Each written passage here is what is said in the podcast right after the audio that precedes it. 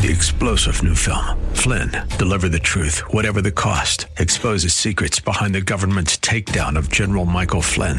Flynn knew what the intel world had been up to. He ordered the first audit of the use of contractors. This set off alarm bells. He told the truth. He was the most dangerous person for Donald Trump to hire. They had to get rid of Flynn. Flynn, deliver the truth, whatever the cost. Available now. Watch it today. Go to salemnow.com. Salemnow.com. Coming up this hour, we're going to talk about the address J.D. Greear gave at the Southern Baptist Convention and then something interesting that Amazon has done. You're listening to The Common Good.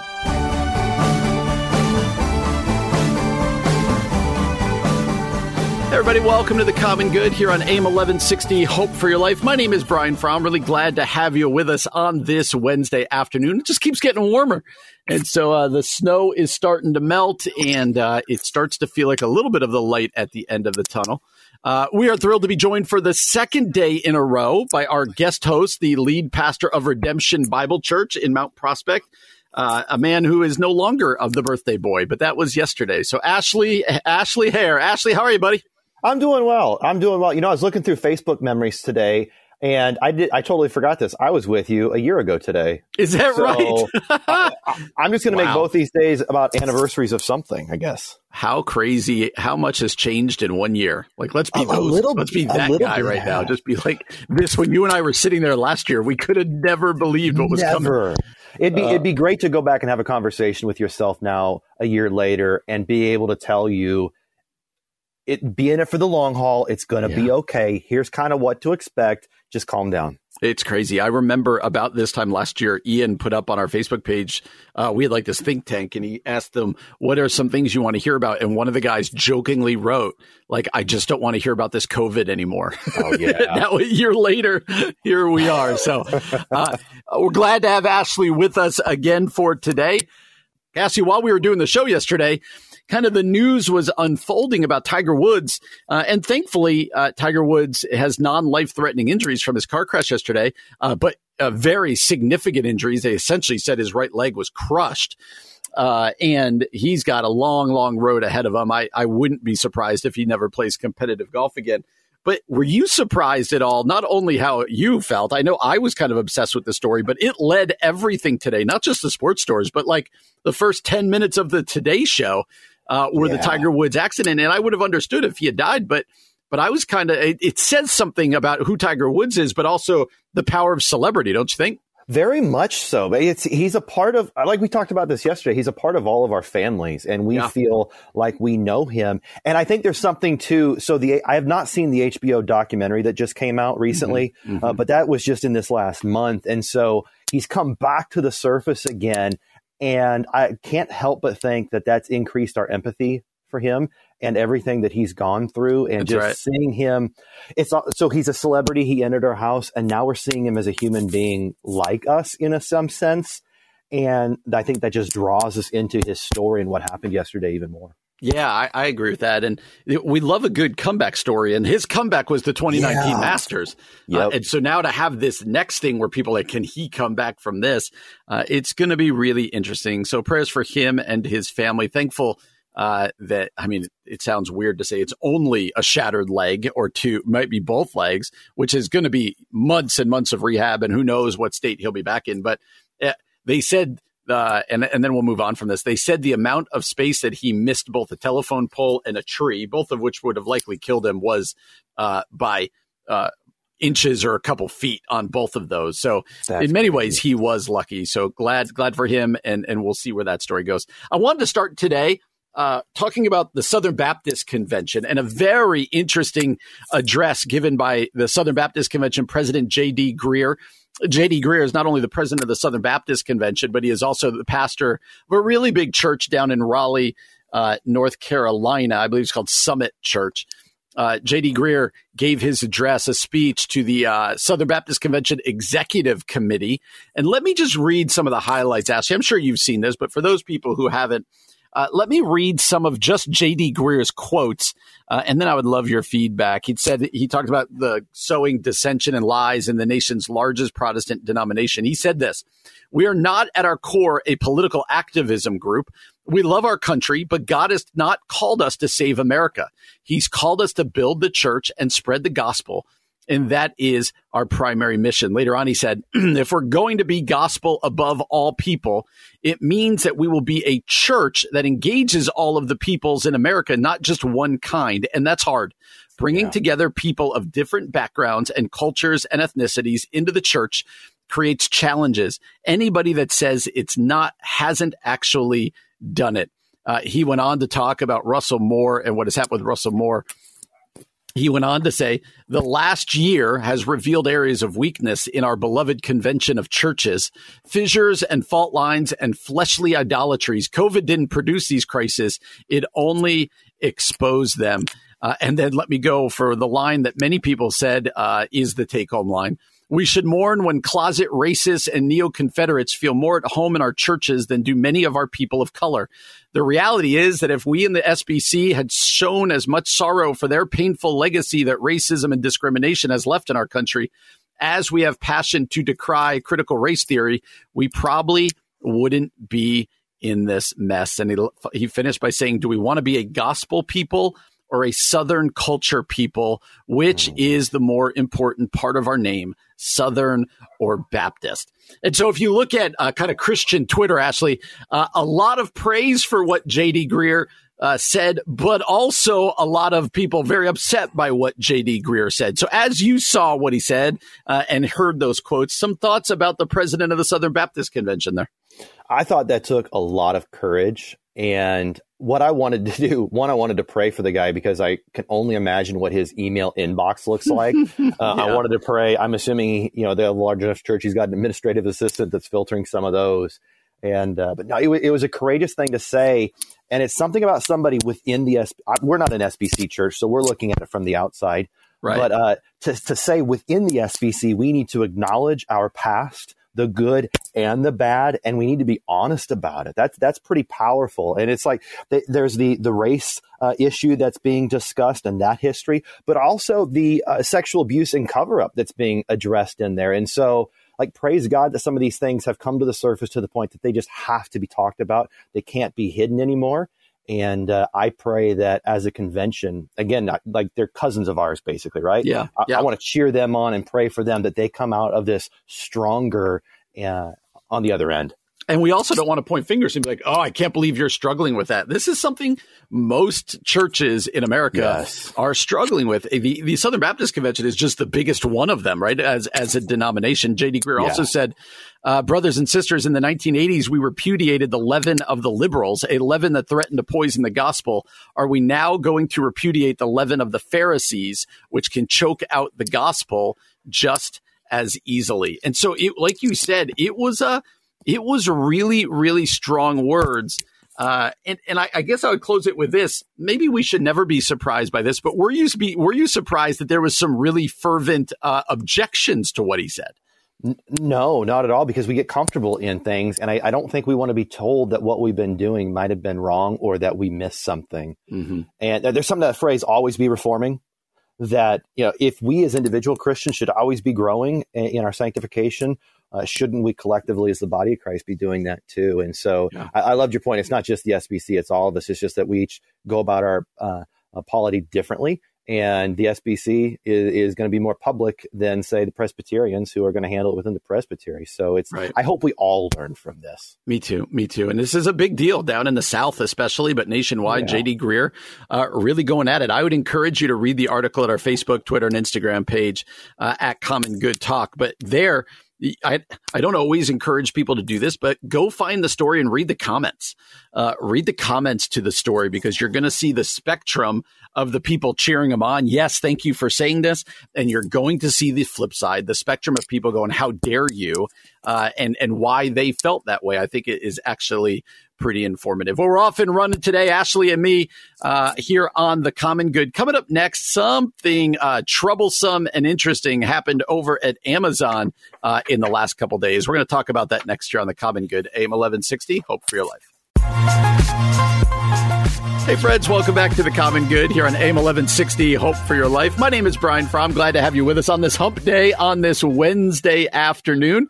Uh, glad to be joined by the lead pastor of Redemption Bible Church in Mount Prospect, Illinois, that being Ashley Herr. And Ashley, we're also being joined by my dog in the background. So uh, we're also well, I mean, it's a that. guest spot, right? Man, this is crazy. I didn't what know. Ha- I'd have brought Alice, our beagle, on too. But. Here's what happened, so people can get get behind the curtain. Ever since uh, the pandemic began, uh, Ian and I, and now myself and whoever's hosting with me, we're doing the shows the vast majority of the time from our homes.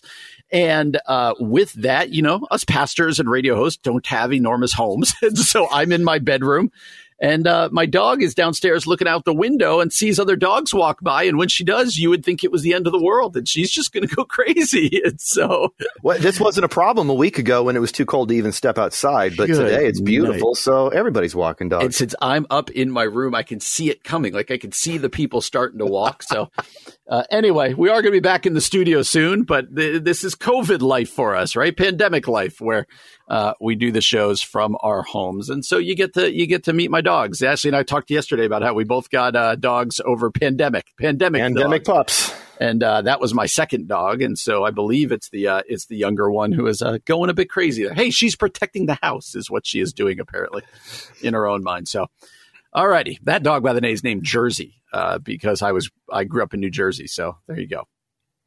All right, at Christian Headlines, Ashley, I'm very excited to get your take on this one. Uh, we read this title uh, written by uh, Milton Quintanilla. Amazon removes book critical of transgenderism ahead of Equality Act vote. All right, here, here, let me get us into it. A scholar recently had his book removed from Amazon due to its critique of the transgender movement. Ryan Anderson, a former scholar at the Heritage Foundation, published his book titled When Harry Became Sally Responding to the Transgender Movement in 2018. In his book, Anderson seeks to understand the meaning of human embodiment and public policy considerations pertaining to transgender issues. Anderson, the new president of the Ethics and Public Policy Center in Washington, D.C., did not realize that the world's largest retailer had removed his book until people trying to purchase it informed him that it was gone. In an email, uh, he said the book, however, is not out of stock despite its disappearance. In an email to the Christian Post on Monday, Anderson recounted past criticisms of his book, including critical editorials in the Washington, in the New York Times and the Washington Post.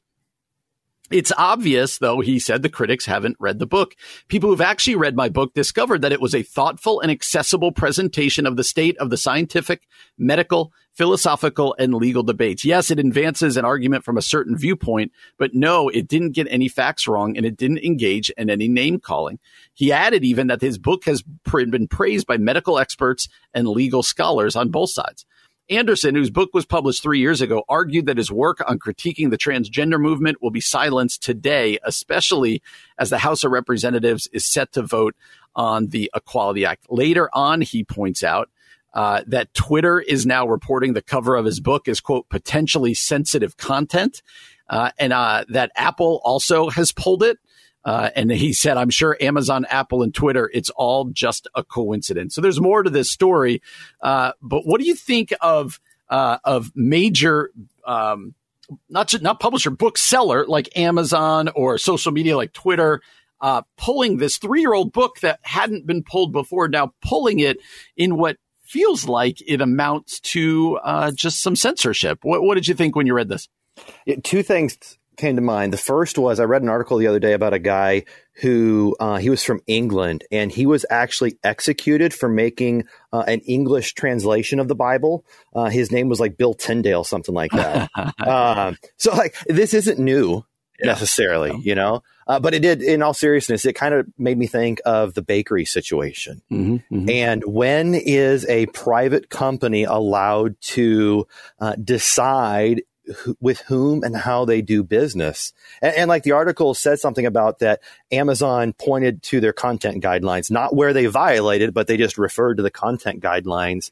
And you know, like I'm assuming there's contracts that are signed and agreements made. You know, another one that came to mind was Parler being shut down by Amazon, where mm-hmm. there, my understanding, and I could be wrong, is that Amazon was able to point in their contract with Parler within the T's and C's what they violated uh, that justify taking it down. Uh, but this is going to be interesting as things like this continue um, on where that line is. Mm-hmm.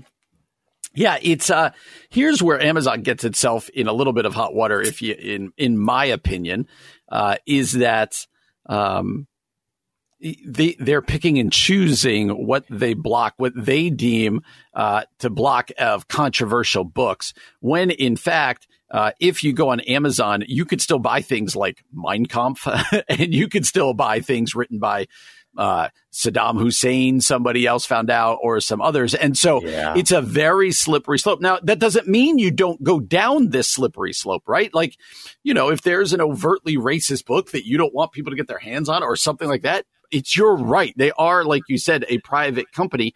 I would just think Amazon, Twitter, Apple, this is a slippery slope that you want to be real careful about. And here's what's interesting is that this book has been out there for three years on Amazon. Right. And, and so are they going to, are they just going to take their cues from the mob then? What, whatever side that may be, uh, on what they pull and when they pull it?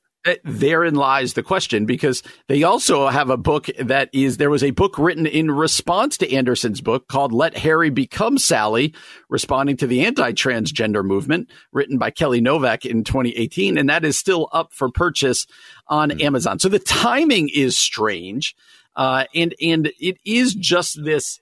Uh, here's also what I don't understand: like if you're Amazon, and maybe you don't care, but if you're Amazon, if you're Twitter who is already getting a ton of backlash uh, about picking and choosing what you silence. Right? You talked about Parler and other things getting yeah. pulled from Apple and stuff. If you're already, if if you've already got this perception problem, and again, maybe you don't care about the perception, uh, but if you've got this perception problem, why you'd want to open the door to people going, see, I told you this is all, yeah. this is just an arm of the left wing, or this is just an anti Christian, or is this is just this or that.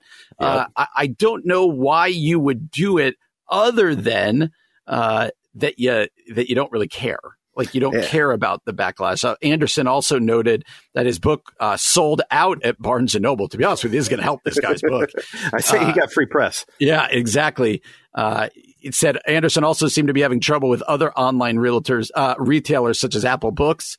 Uh, he added then his Twitter post uh, and other stuff. And so, well, and but it hits the libraries then too, doesn't it? Uh, we have a, an individual in our church who oversees a, a, local library here, and we were talking the other day. We've been comparing notes throughout the pandemic on just leading organizations, mm. and um, we were talking the other day about critique he gets on certain books that the library has on their shelves. Should this book be there? Should that book not be there? And uh, it, it's the conversation's only going to continue, and I fear that what we've seen the last four years only get more heated. Yeah, and I would think this. Those of you are like, no, pull it if it's insensitive. A, who's making that call, right? Like that right. becomes. Uh, be really careful because uh, who gets to make that call? And two, I would say this they're going, I get it. There's going to be outliers to the statement I'm about to make here. So please don't email and be like, oh, well, what about this?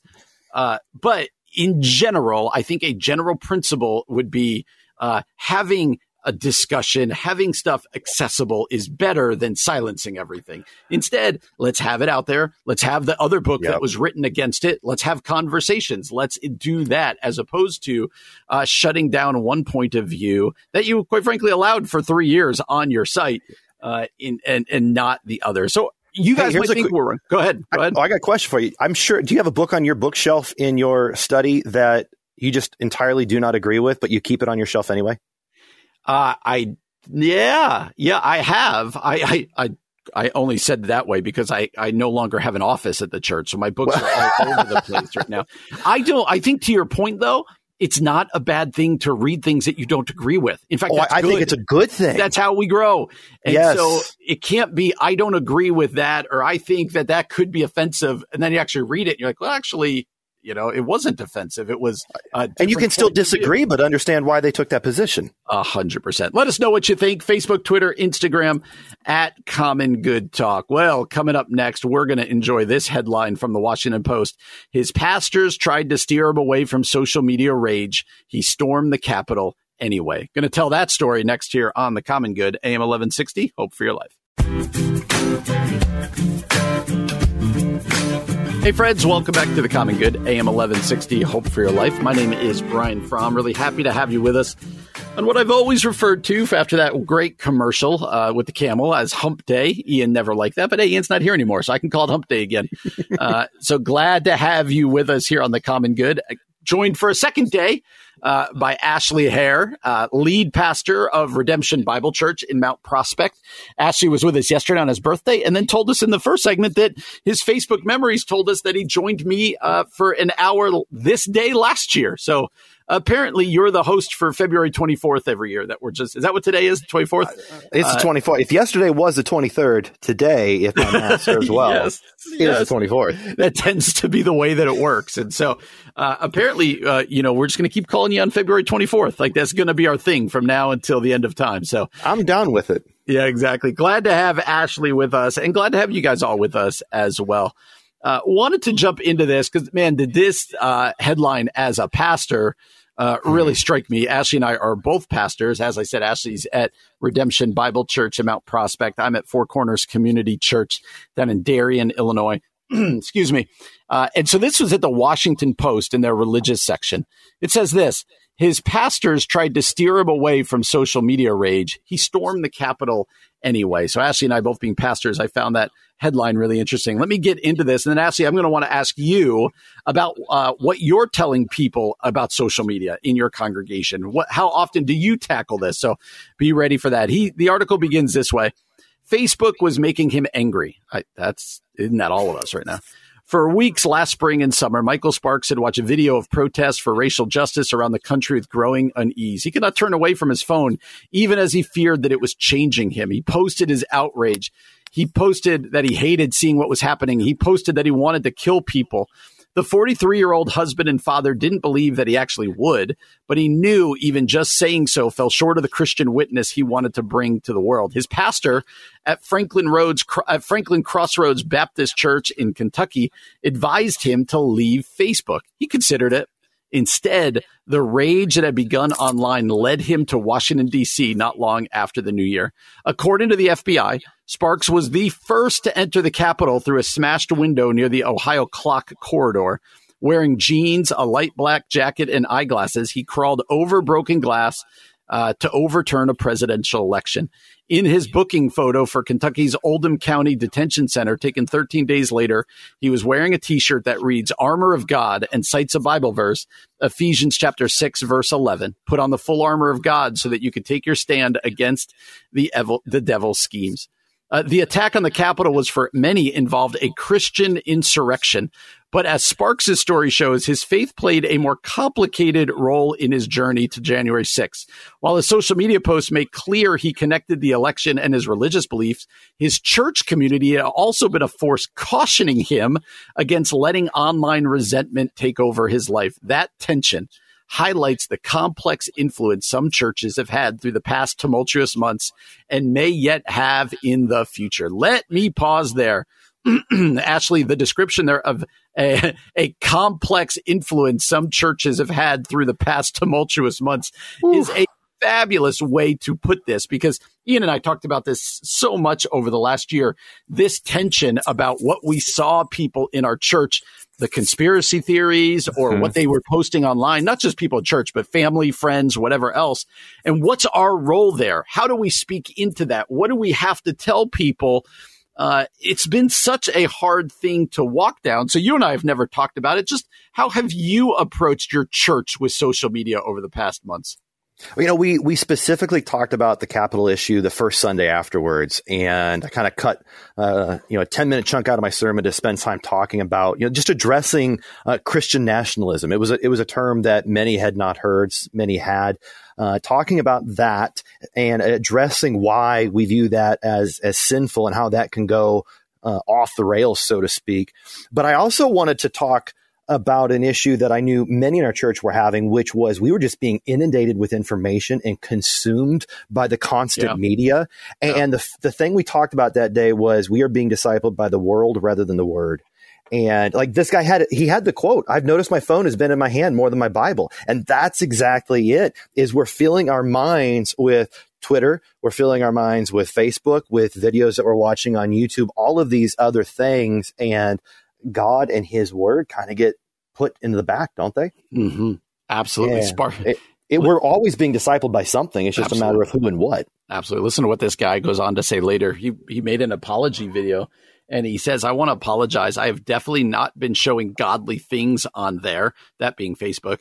You know, I've even gotten so far as to say I would shoot a person in the head. Whether I would or not doesn't matter. That's a scary line. He says, I don't need to get on there and spread this because I'm not showing the love of Christ. Goes on to say social media in Sparks's description is often a tormentor, an active force that may do some good, but mostly means you harm. Facebook became for him the site of an ongoing clash with himself, a constant reminder that as a believer, he was locked in a spiritual war with forces posing threats to his family and his country. Uh, his participation in this looming spiritual war came with a price. In the video, he notes that his, that the population of his friend list became uh, seemed to have dropped by half. Uh, so let's again pause there. This idea of social media, like you said, discipling us, uh, but not just that. Uh, I don't know if you've seen it, Ashley. Ian and I talked a lot about it, but the Netflix special, the um, the social dilemma. That was so good and so scary at the same time, wasn't it? Hundred percent true. Because what the social dilemma uh, does in painstaking form and fashion is show you that that social media is not just uh, responding to your beliefs and curating your beliefs; they're forming your beliefs. Yeah. Well, in that documentary, when they call us not the consumer but the product. Yep you it, it, you're frozen. You can't believe it but that's the perfect description. It's not for us it's for others and they're using us for it. Yeah. Yeah. And and so the str- the struggle for us as pastors uh, and again i'd love to know what you think is how much time do i spend in my pulpit going hey i want to talk to you again about social media or even harder than that yeah let me know what you think about this. When you see somebody in your church post something that just is inflammatory uh, derogatory, um, just is is just not good. Is it your role to say something? How how do you approach that? It is so hard to know when to step in and intervene. Yeah. And when there when there is an opportunity, there's there's a specific case that comes to mind that it, it wasn't so much what was being said, but how it was being said and the consistency with which it was being said in that way. And so there was a conversation that we had, and we started another way and then we were able to easily jump right into it. And so um, I've tried to be big on like keep the doors open with everyone as much mm-hmm. as you mm-hmm. can, especially in the pandemic. Invite people to step through those doors. And when you can have a conversation with someone you have an established relationship with, you can put your arm around them and ask about what's going on in, in a different way. And so I, like, I'm not a big fan of wagging the finger. I'd rather put the arm around yeah. and be like, hey, so when you posted that the other day, what were you thinking? Yeah. Because oftentimes, let's be honest, there's something else going on too. Mm-hmm. Mm-hmm. And we get angry at X and we post Y on Facebook. Yeah. And um, uh, my coach, he says, uh, let's let's assume the best and ask the hard questions. Yeah. And at first, those seems mutually exclusive, but that's what I've been trying to put into practice with this. Is uh, I don't want to police social media. Um, but when you see something, you, you kind of get that gut feeling of, I need to talk to that brother about that. Absolutely. Absolutely. It's a good way to put it. It's, it's a hard one. Uh, and yeah. I do want, I want to bring this up to confront us, all of us, about how is your social media? What is your social media presence? Uh, and what does it say about Jesus? You know, to claim mm-hmm. uh, the number of people in their Twitter uh, bio who have Christ follower or follower of Jesus, and then are just uh, just downright cruel and downright um, just embarrassing on social media is really hard to see because then people tend to call them out. But give this article a read. I found it since it's kind of a first person account. It's an interesting uh, look into a guy who said, "You know what? I'm a uh, my pastor told me to get off Facebook. I, I know it's it's a struggle for me, but it led him to be one of the first people to get into the Capitol on January 6th. And he says it led, that's what led him there. So check that out at our Facebook, Twitter, and Instagram at Common Good Talk. Well, coming up next, article from the Gospel Coalition, the state of church attendance as COVID turns one. We're going to talk about COVID and the church next here on the Common Good, AM 1160. Hope for your life. Hey, everybody, welcome back to the Common Good, AM 1160, Hope for Your Life. My name is Brian Fromm. Glad to have you with us today and glad to be joined again for a second day in a row by the lead pastor of Redemption Bible Church in Mount Prospect, Illinois, that being Ashley Herr. Uh, and Ashley, at the Gospel Coalition, Uh, found this blog from Trevin Wax, just written yesterday. Uh, and as pastors, you know, we see this and it just catches our eye. We're like, okay. It says the state of church attendance as COVID turns one. Uh, so we uh, are, take very keen interest in this as pastors, but can we just pause there for a second and and just be uh, flabbergasted again that COVID's turning one? Like, there's no concept of there's no concept of time as evidenced by uh, you know just before this I told you in private is like I read this article a couple of days ago and then you said it only came out yesterday. there's no concept of time anymore. That's true. The, the fact that COVID uh, because I'll never forget, you know, when it was like March 8th, March 11th, whenever anything, everything shut down. March 8th was the last Sunday we met in person. Okay. There you go. And so, you know, later that week, as things started to shut down and you could tell that this, that this, uh, momentum for like schools closing down, churches, it was happening. I'll never forget being like, okay, this is an unprecedented, using a word that we've all used too much uh, this is unprecedented, but it'll be short. You know, like we'll get, remember the whole talk was like, will we be back together for Easter, which was a month that, later? Our elder conversation we, was, are we suspending service for two or three weeks to go online only? Right. And so the concept of not being together for Easter was unfathomable. And then I, yeah. I'll never forget sitting down with our staff and saying, guys, like, I think we have to have an honest conversation. This was like in late March. I said, yep. I think we have to have an honest conversation that this could last till like June. Yeah. Like this might not be done. And I remember all of us just trying to get our minds around that. And now we're, you know, March 1st is next week. And, and we're still dealing with this is just unbelievable. And businesses, restaurants, churches, schools, uh, leisure activity, everything has been affected. But Trevin Wax writes here about the effect it's had on church and namely church attendance. And so you said this kind of messed with you. So I'm interested to know why, but let me read some of it first. Trevin Wax writes, We are just weeks away from the one year mark when COVID 19 disrupted the world and forced us all into a season of quarantine. 12 months later, with most schools and restaurants reopened, eh, kinda, we've learned how to go on with life while seeking to mitigate the spread of the disease and protect frontline medical workers from being overwhelmed with cases. The majority of churches have reopened as well. Again, can, I, I don't think he's writing from Illinois right now. right. Uh, but ministries geared towards adults, students, and children have lagged behind worship services. Even as vaccinations are on the rise and hospitalizations are falling, pastors are unsure about the future. Here's a snapshot from the latest Lifeway research. So, general church attendance, he says, most churches in the U.S., 76% met in person in January, but that percentage dropped 11% from September of 2020, which indicates that the early winter surge led to churches stepping back. Even though most churches are meeting again, the difference from one year ago is drastic. Of the churches meeting in person, a third of the pastors say they're averaging only 50% of their attendance a year before. Another third said it's at least 70% at what it was.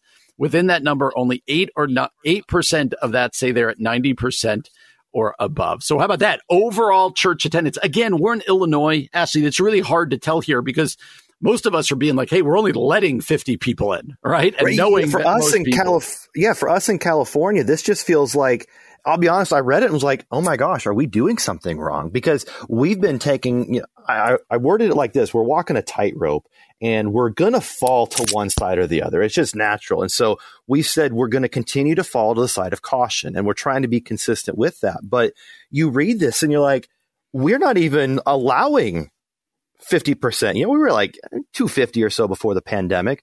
We had a we had a baptism on Sunday and we hit 120 and we thought we felt like a mega church. you know? And we were able to maintain all of our spacing and all of our protocols and, and do it that way, but uh, we're not even we're not even close to talking about that yet. And I'll admit, like I read these numbers and I'm like, what are we doing something wrong? And then you get to student ministry and kids ministries and the number of churches that are back back full. Like they're back the way they were a year ago is uh, and I don't mean this to condemn them. I was I was just feeling the weight of, oh man.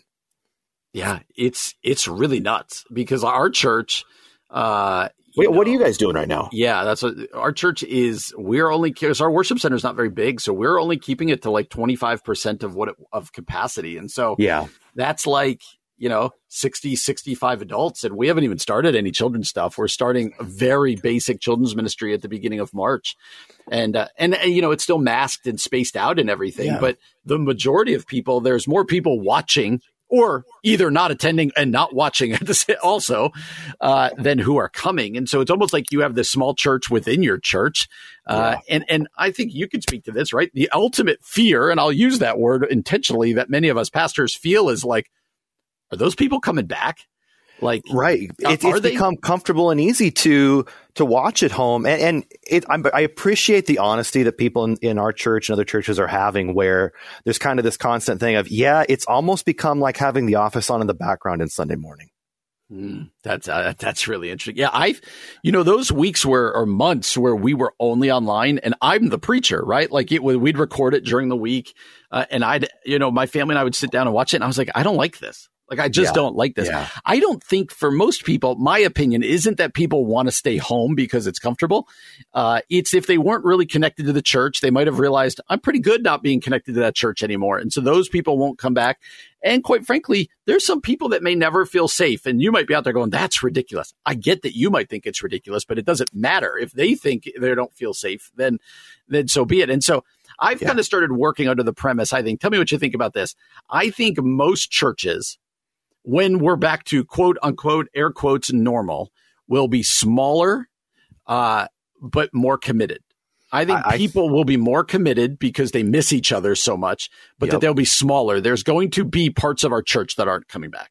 I think that's exactly it, and uh, and it makes you want like you try to tell yourself, well, we might be smaller, but who we lost on the fringe is that actually does that make us stronger in the end? But let's be honest, in the end, there's two parts to it. Your heart aches for those who are going to lose that connection to That's a right. church. So there's like there is the righteous part, but there's also, can we be honest, the sinful, prideful part uh, of a pastor's heart that it's more fun and engaging to preach and worship in a fuller room. And if your room was made for 250 and now there's 50, it feels weird. Yeah. If your room was made for a thousand and now there's 200, that feels like people are missing. And so like one of the things we've tried to do is to keep all of the chairs out and tape off the rows we're not using so we can see the people who aren't here with us right now. Yeah. Yeah. And what, uh, what, what's the next step for you guys? That, assuming numbers go well, like, right, this could all change tomorrow. Uh, but assuming numbers go well, do you have a next step or are you guys going to sit where you're at for a while? So what we had said was like this whole week by week, month by month thing was just getting emotionally exhausting. And so we threw, we cast it so far out that, you know what, we're going to focus on uh, kids and youth coming back in the fall. And let's keep going on, on Sunday morning. Uh, we're doing online kid stuff every week and throughout the week, but we just, we pushed it out there. And if we get to pull it in sooner, praise God. And now, like just in these past couple of weeks, we've seen more Northwest suburban public schools bringing kids back mm-hmm. part day it's like, okay, that's always been kind of our, our precursor, if you will. When they start going back, we're going to start talking about coming back. And so, uh, we're, we're kind of in line with you is our kids, uh, pastor, they're home. They just had their first baby, mm. uh, last week. And when he gets back, you know, Pastor Rob and I, we're going to start talking about what would it look like to kind of do a soft launch of bringing, bringing kids back. Uh, but even there, we got to talk about who wants to volunteer. That's our problem. And, That's the problem yeah. we run into. Besides just is it right? Is the timing right? It's that next step of people. Yep. What if some of your, uh, you know, what if some of your most committed volunteers are still people who don't want to be back yet? Uh, yeah. and that's okay. Like we've, and I don't want to force anybody to come back. Exactly, you come back when you're ready to come back. But it is a complex thing that, especially churches our size, uh, yeah. your and I's churches are very comparable in size. It's it's a it's a deal, and this is hard. It is, and uh, I will selfishly tell people, uh, cut, cut your, uh, cut your leaders some slack. And, uh, and we're all trying to figure this out. None of us went to school and took, uh, how to pastor during right. pandemic. And so, yeah, we would love to know what you think. Uh, this Gospel Coalition article, like all our articles, is up on our Facebook, Twitter, and Instagram at Common Good Talk. Well, coming up next, we're going to have a little bit more pastor talk. I think something you'll find really interesting that, uh, Ashley and I were talking about offline uh, what is it that we are willing to talk about from the pulpit, and when do you when do you know, or what what do you do when you hear people say that they think you've crossed a line? We're going to talk about that next year on the Common Good AM eleven sixty. Hope for your life.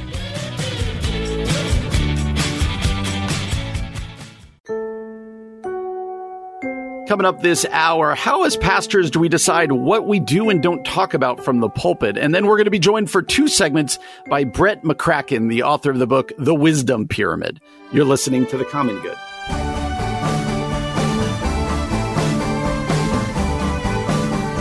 Hey everybody, welcome back to The Common Good here on AM 1160 Hope for Your Life. My name is Brian Fromm. Thanks so much for joining us again today.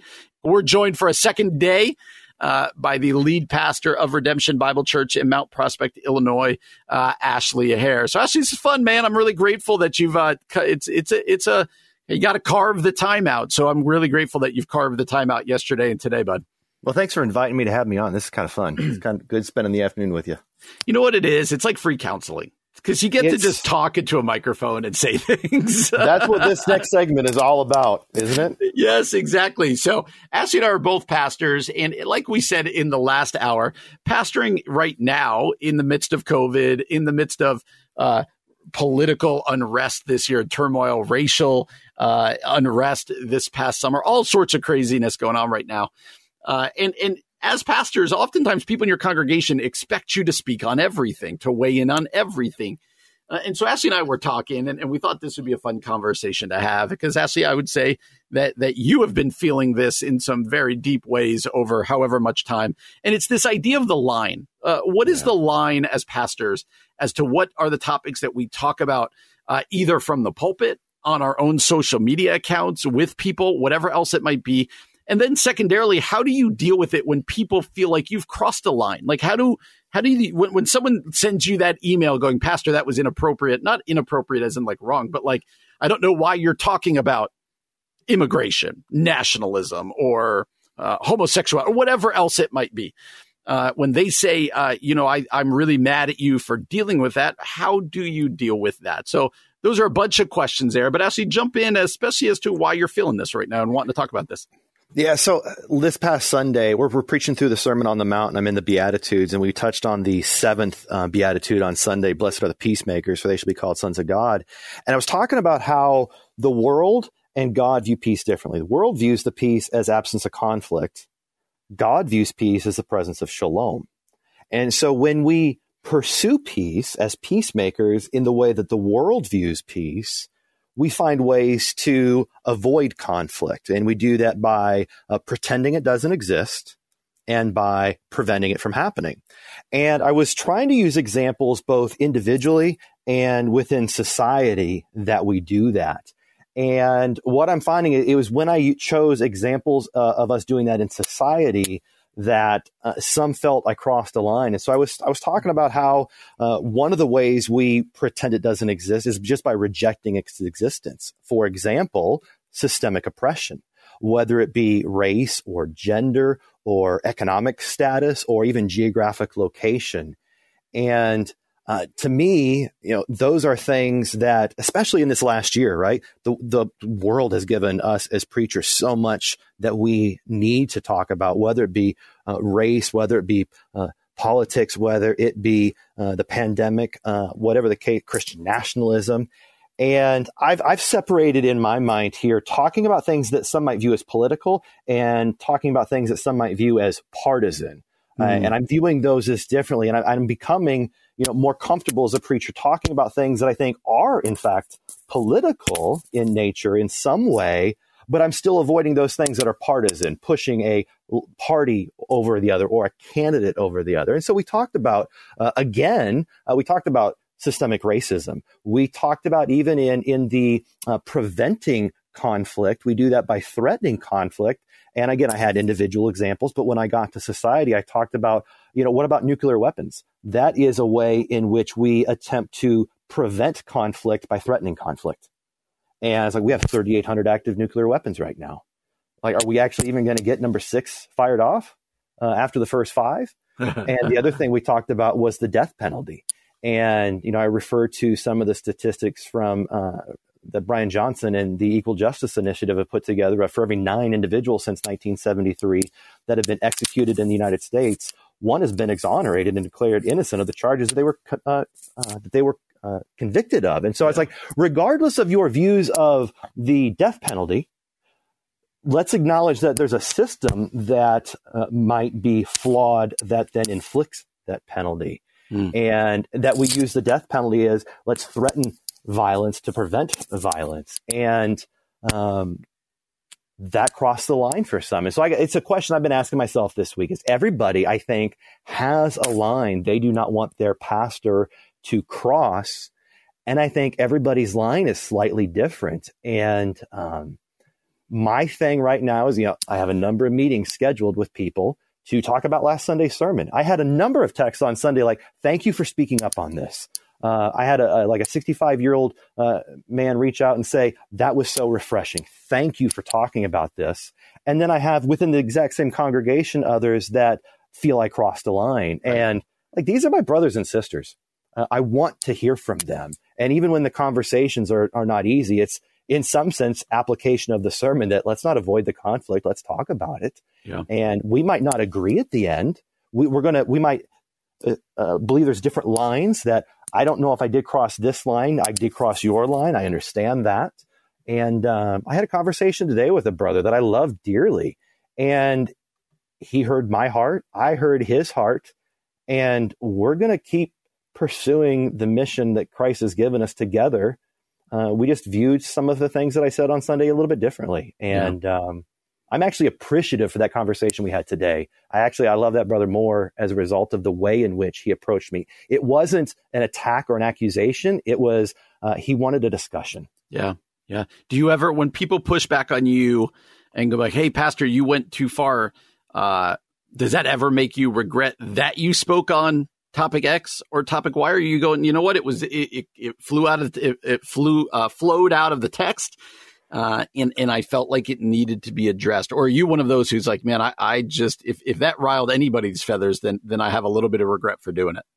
I I question and critique everything I do so bad, and so uh, I've I've not had a lot of sleep this week because I know some things I said hurt some people, and, or they didn't receive they didn't hear what I was trying to say necessarily. That's right. And like it it is it's it's not necessarily healthy for a preacher to get so up in their head about that. Um, but I, I did uh, full confession here because I think it's something we should talk about. I reached out uh, last night to my therapist and said, "Hey, I think it's time." I'd taken a few couple months off. I was like, "I think it's time to get back in," and I just got some things I got to talk through with you. And um, you know, so I got an appointment scheduled there.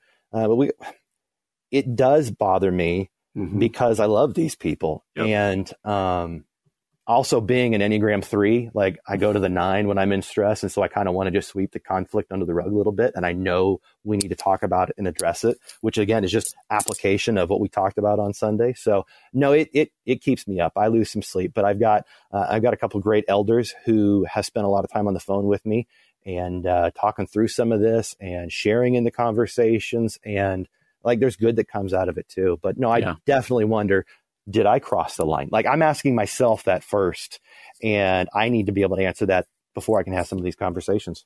Yeah, and I tend to be conver- uh, conflict averse, so yeah. uh, sometimes that's enough for me. But there are, t- as pastors, uh, we do have to say hard things sometimes, and uh, you want to prayerfully be like, "Is this what the text is saying? Is this coming out of here?" And yes. quite frankly, and a lot of times, what you say, but how you say it in a way that they're going to receive it. Yeah, and a lot of times when when the con- when the feedback is, "Hey, just stick to the gospel," they're not saying that when I talk about abortion or when I talk about and uh, I said that exact line. I was like, there's going to be some that are going to say, just preach the gospel. I said, that's exactly what I'm trying to do right now. Yeah. Is I'm exactly. trying to point us to the words of Jesus and live out the way of Jesus in every area of our life. No doubt, no doubt. But uh, this is a hard one, and I, what I would suggest to the people out there who aren't pastors but who uh, push back on your pastors, take that pa- that posture that that Ashley was just talking about.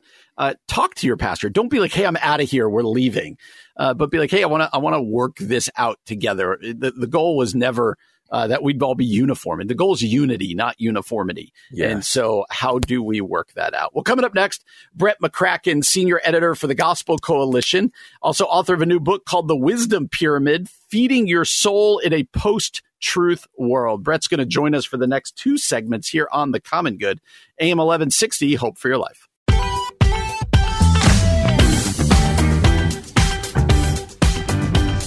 Hey, everybody, welcome back to the Common Good here on AM 1160 Hope for Your Life. My name is Brian Fromm. Thanks so much for joining us today. Joined by my guest co host, guest co hosting yesterday and today, that being Ashley Herr. Uh, and, and I'm thrilled to be joined for the next two segments by the senior editor for the Gospel Coalition and the author of a new book entitled The Wisdom Pyramid Feeding Your Soul in a Post Truth World. That is Brett McCracken. Brett, thanks so much for joining us today. Yeah, thanks so much for having me, Brian. It's a pleasure to be joining you from sunny, warm Southern California. I wish you could come here and hang out for a bit. We wish this time of year. We wish we could come there. See, you're the smart one because uh, we were just talking off air that you're also a Wheaton grad like I am, and I stayed yeah. here and you got out and you went to Southern California. so before we jump right. into this new book of yours, could you introduce yourself a little bit uh, besides taunting us about the mm-hmm. weather? Uh, but introduce mm. yourself to our audience so they can get to know you a little bit. Sure.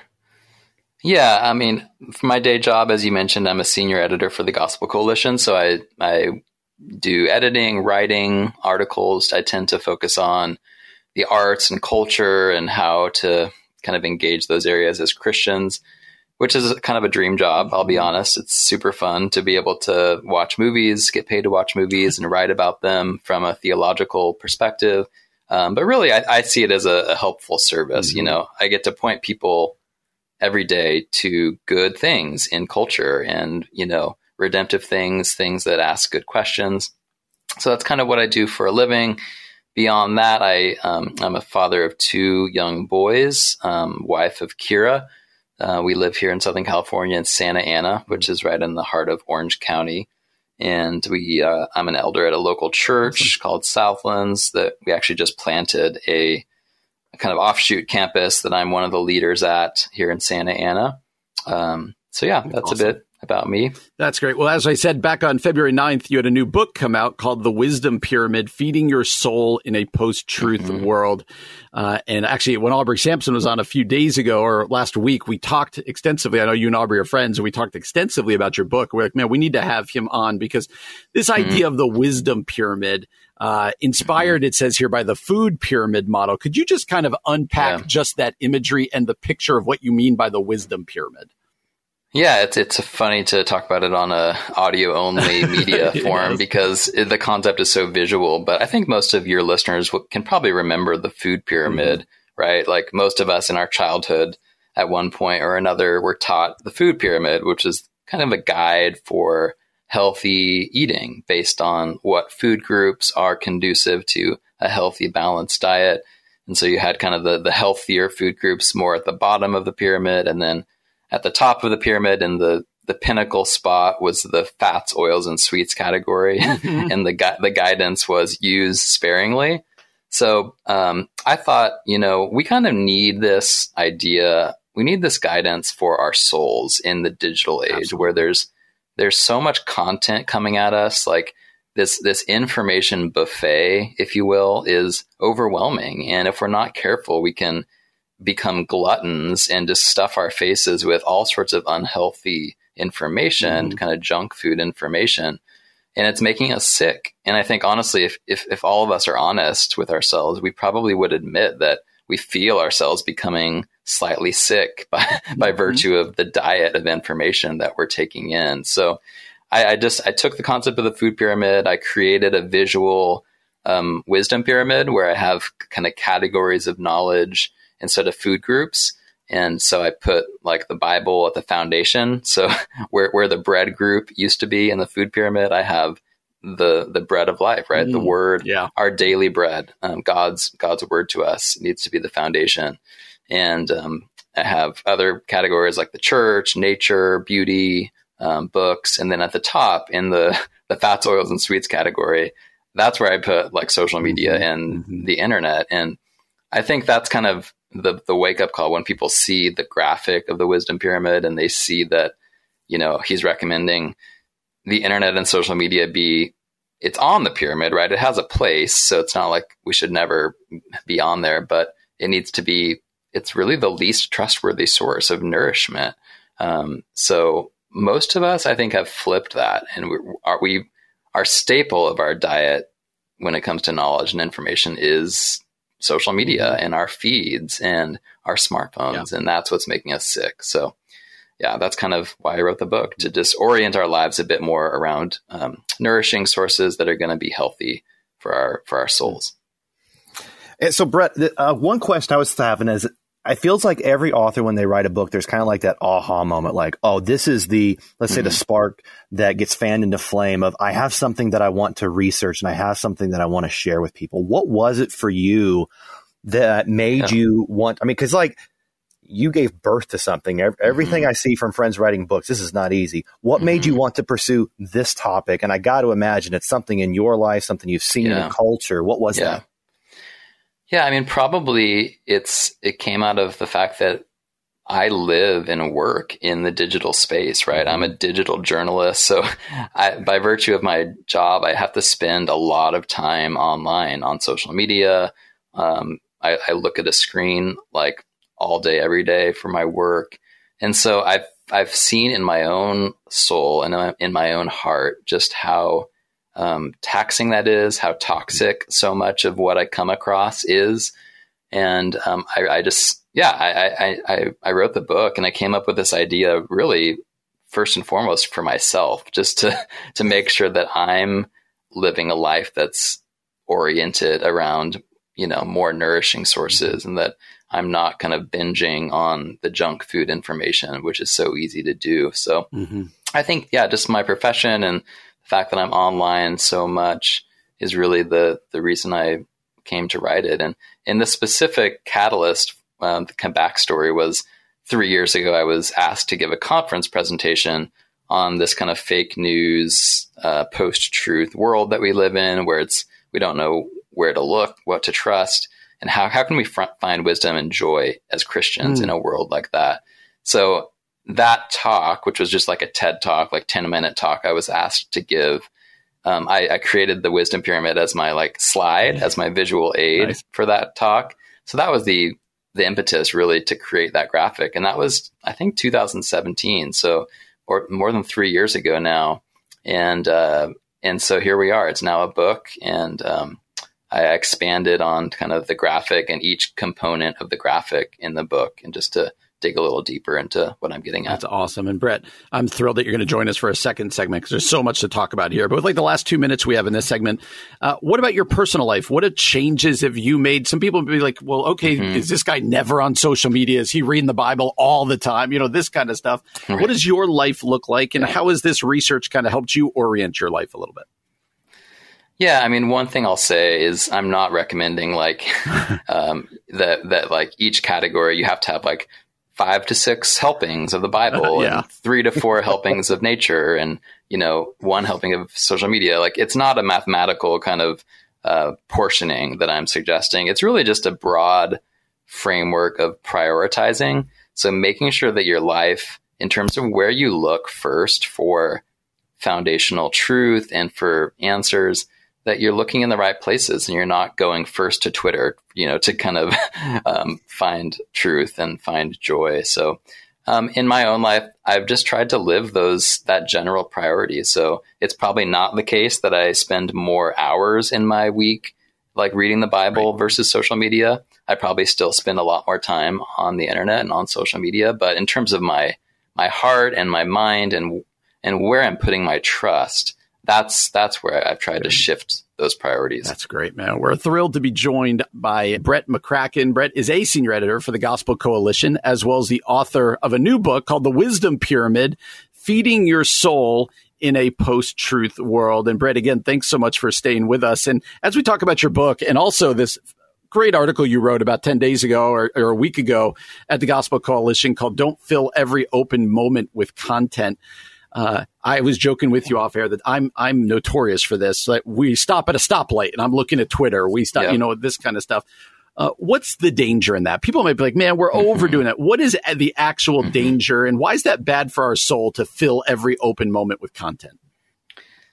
Yeah, you know, I think the the biggest problem with it is that it doesn't leave any unmediated space in our lives. So in order to be wise, you need you need to have time to actually like think about things and, and make connections with what you've come across and kind of synthesize that information. So just like with food, right? Like if you if you're just constantly filling your face with food, it's never your body's never going to have time to like synthesize those nutrients and and kind of process it. It's just going to go in one, you know, place and come out the other fast because it's mm. just this constant, you know, flood of food. And so with information, we just have to make sure that we're going slow enough with it that we actually create have space to think critically about it, um, process it well, and and the problem with the impulse to fill every spare moment with content, right? Whether you're at a stoplight or waiting in line mm-hmm. or you know, it, it, just removes every every last shred of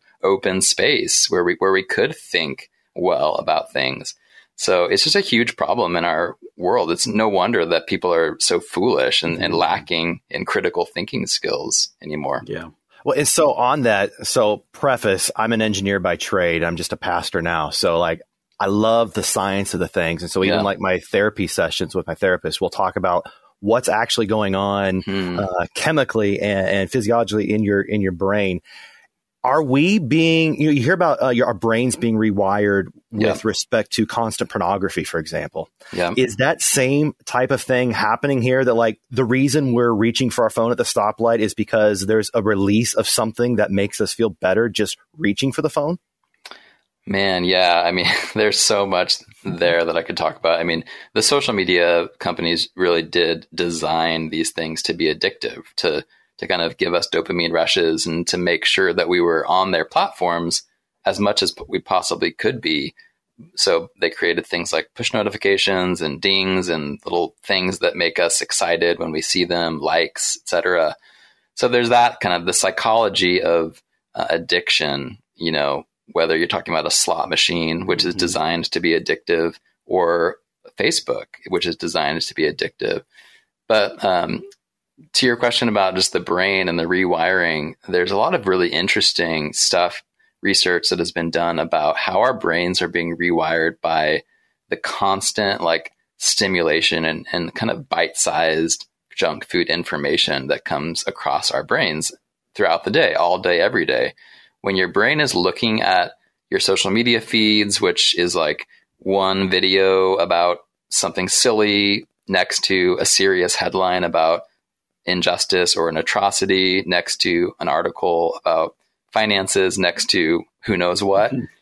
Your brain just doesn't know how to triage it. Your brain, mm-hmm. our brains are kind of spending so much energy in the digital age playing constant triage. Like, do I file this away? Can I discard this? Is this important information? Is this trivial information? It's all coming at us in the same feed, and our brains don't know what to do with it all. So, the research is showing that because our brains are spending all of their energy on that triage mode, there's very little energy left to do that deeper level thinking, that kind of reflective, synthesizing, critical thinking that we we desperately need to to be able to be wise. So that's troubling, right? When our brains are physically losing the ability to think critically because they're expending all the energy on how to process the constant flood mm. coming at them, um, we're going to be in trouble as a society. Yeah, yeah it makes me just again. I talk about this all the time on the show, but that Netflix documentary, uh, "The Social Dilemma," is was the most yeah. eye-opening thing I've seen in a long time along this yeah. lines of right. what you're talking about. Sobering. It huh? really was. Yeah. It really was. Brett, let me ask this: You're you're. Uh, if there's somebody out there listening right now, like you know what, I've got this pyramid upside down. Um, I, you know, social media and the internet takes the vast majority of my time uh, and, and, they're mm. feeling that weight right now and thinking, but what can I do? Like, what's the what would yeah. you tell somebody is a good first step or a first two yeah. steps to kind of getting this right? Yeah. Yeah, something that I often say that isn't original to me. I, am not sure who came up with it, maybe Andy Crouch, but um, just one small thing I've tried to do is just for the first hour of every day, just put your phone in another room. Like, mm. don't fight the temptation to like grab for your phone like immediately when you wake up in the morning. Like go have breakfast with your family, read your Bible, you know, go for a walk, go for a run. Like there's a whole lot of other things you could do with that first hour of the day. But just that symbolic gesture of not letting your phone, not letting your mm-hmm. device kind of set the tone and set the agenda right from the get go I think that would be a great first step if you can just kind of prioritize that. That's something I've implemented in my life, and it's a struggle. You know, yes, it's so tempting. It's so tempting to want to look at your phone within the f- first five minutes of your day to see what did I miss? What mm-hmm. you know, what notifications did I miss during the night? Like, is there anything happening in the news that I missed? But it, we're, we become so um, at the mercy of the algorithms when we're not power when we're powerless to resist the temptation. So, mm-hmm. yeah, try to do. Yeah, we need a resurgence of alarm clock sales again, don't we? yeah. We totally do. So, you, so you can put your phone like in another room at night right. rather than yeah. having your phone be your alarm. Right. Yeah. Well, Brett, uh, how about this? Uh, after we've just told people not to get obsessed with being online or this, that, I do want people to find your stuff. Uh, so, where are all the places they can find you? Social media, uh, website, where can they find your book? Go ahead and dump all of that on people right now.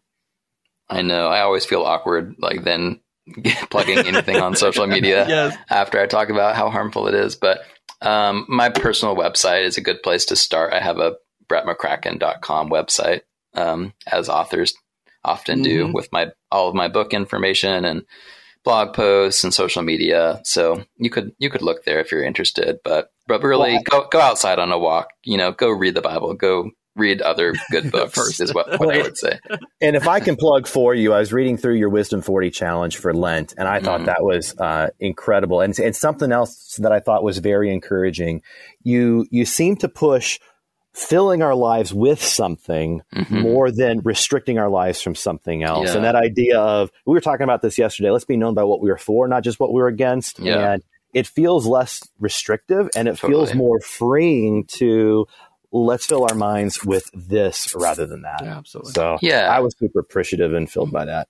Yeah, well, I'm glad you picked up on that because that's really what this book. I wanted it to be less about kind of the typical like technology is bad for you mm-hmm. type book and more about like what should we be filling our hearts and minds with like there's yeah. so many beautiful nourishing things out there that can actually um, enrich our lives and make us healthier and wise so that's really what i'm getting at in, in this book is it's part part of it is being mindful of how much time you're spending and how addicted you are to technology but most of it is like there's a lot of other great things that you could be filling your time with um, that are going to be more nourishing for you. Awesome. Brett, we're thrilled that you joined us today. I do have to just tell you, while you were talking about this, we're doing these shows from our houses ever since the pandemic and whatever. I'm looking out the window. There's a lady walking a dog on a beautiful day while reading her phone. And I'm like, that's just the yeah, perfect right. picture right there of what you were just talking about.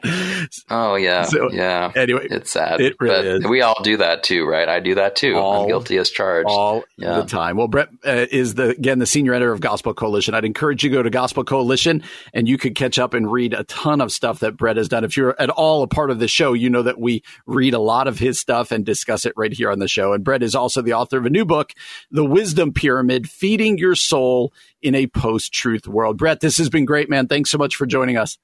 Yeah, thank you too. It was great to be with you. Absolutely. You're listening to The Common Good on AM 1160. Hope for your life. Hey, friends, welcome back to The Common Good here on AM 1160 Hope for Your Life. My name is Brian Fromm, joined yesterday and today by the lead pastor of Redemption Bible Church in Mount Prospect, Illinois. Right here uh, is uh, Ashley Herr. Uh, Ashley, man, I do really do appreciate. I know we've joked a lot back and forth, and uh, I am re- super appreciative of you taking these last two days to join us, so I didn't have to just be the only one talking. So it's been a lot of fun. Thanks for doing this, man. Thanks for having me. It's been a good time, and uh, hopefully, I didn't ruin the listenership too much over these last two days. Yeah, no one's listening. Don't worry about it. not at all. So, not at all. We're thrilled to have you on, and I'm sure you'll be on again sometime. And so, it was uh, fun. Uh, glad to do it. I, I, one way that we've been ending the show, uh, basically since the pandemic began, uh, is we've been trying to leave with some good news or some inspiration, just something to get you thinking. I, I, always like to picture this last segment as as leaving something for people to go through the rest of their evening, kind of to either put a smile on their face or a thought in their head, something to kind of chew on and consider. And with that, I want to read from the blog of Tim Challies. And if you know at all Tim Challies right now, uh, he is a super well known Christian blogger. He writes a ton uh, at challies.com. And uh, sadly, within the last, I think it's two or three months, it's all running together now. Uh, Tim Challies' college age son, Nick Challies, just died unexpectedly at college, mm-hmm. uh, just uh, super tragically. Uh, and Tim Challies has been ri- writing now a lot that kind of like that just affects everything, right? Everything you write, everything you speak from that point on in your life, your life is is going to be in some ways defined by that. And and this one is uh, is certainly the case. He entitled this one Homesick. So let me just read some of this blog t- uh, post that he titled Homesick. Uh, and then, uh, Ashley, we could talk about it as we close out the show. He says, uh, Tim says, My thoughts these days turn often to heaven. In those moments when I hover between asleep and awake, in those moments when I bow my head to pray, in those moments when I lift my voice to sing, my mind turns often to that place and to its people. My father made the journey there not too long ago, and my son trailed close behind him. The two key men in my life, the one in whose footsteps I followed and the one who was following in mine, have both preceded me and both await me.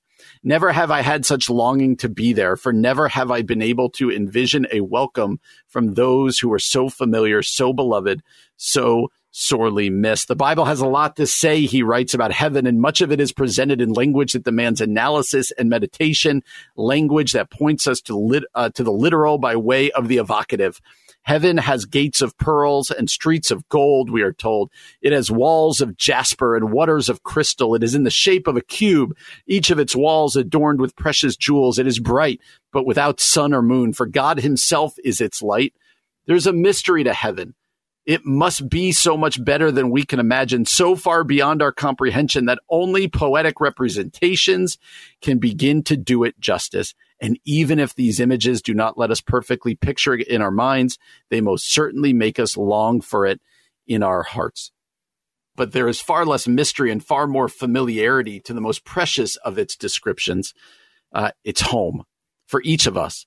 The Father has reserved a room in his home, says Jesus, and he himself has gone to prepare it. What comfort there is in knowing that when we come to the end of our lives, we do not depart into the ether or disappear into the void, but we simply go home. We all know what it is to be home.